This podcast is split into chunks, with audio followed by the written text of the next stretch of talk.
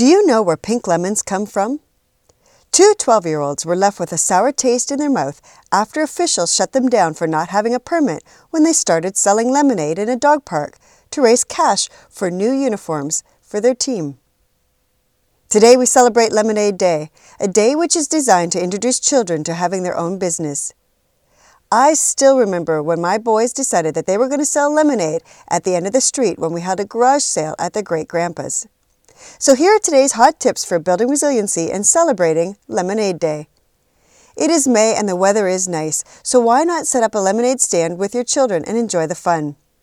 Support your local entrepreneurs, especially those that are young and who are learning the upsides and downsides to being in business for yourself.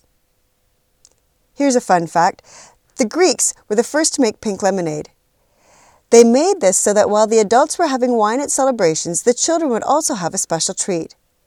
When the Greeks dyed the lemonade pink by adding wine, the common myth in the community was that this drink was made from pink lemons that grew in a forest that no man could enter and come out alive. They made the children believe that these magical pink lemons were brought back by a noble king.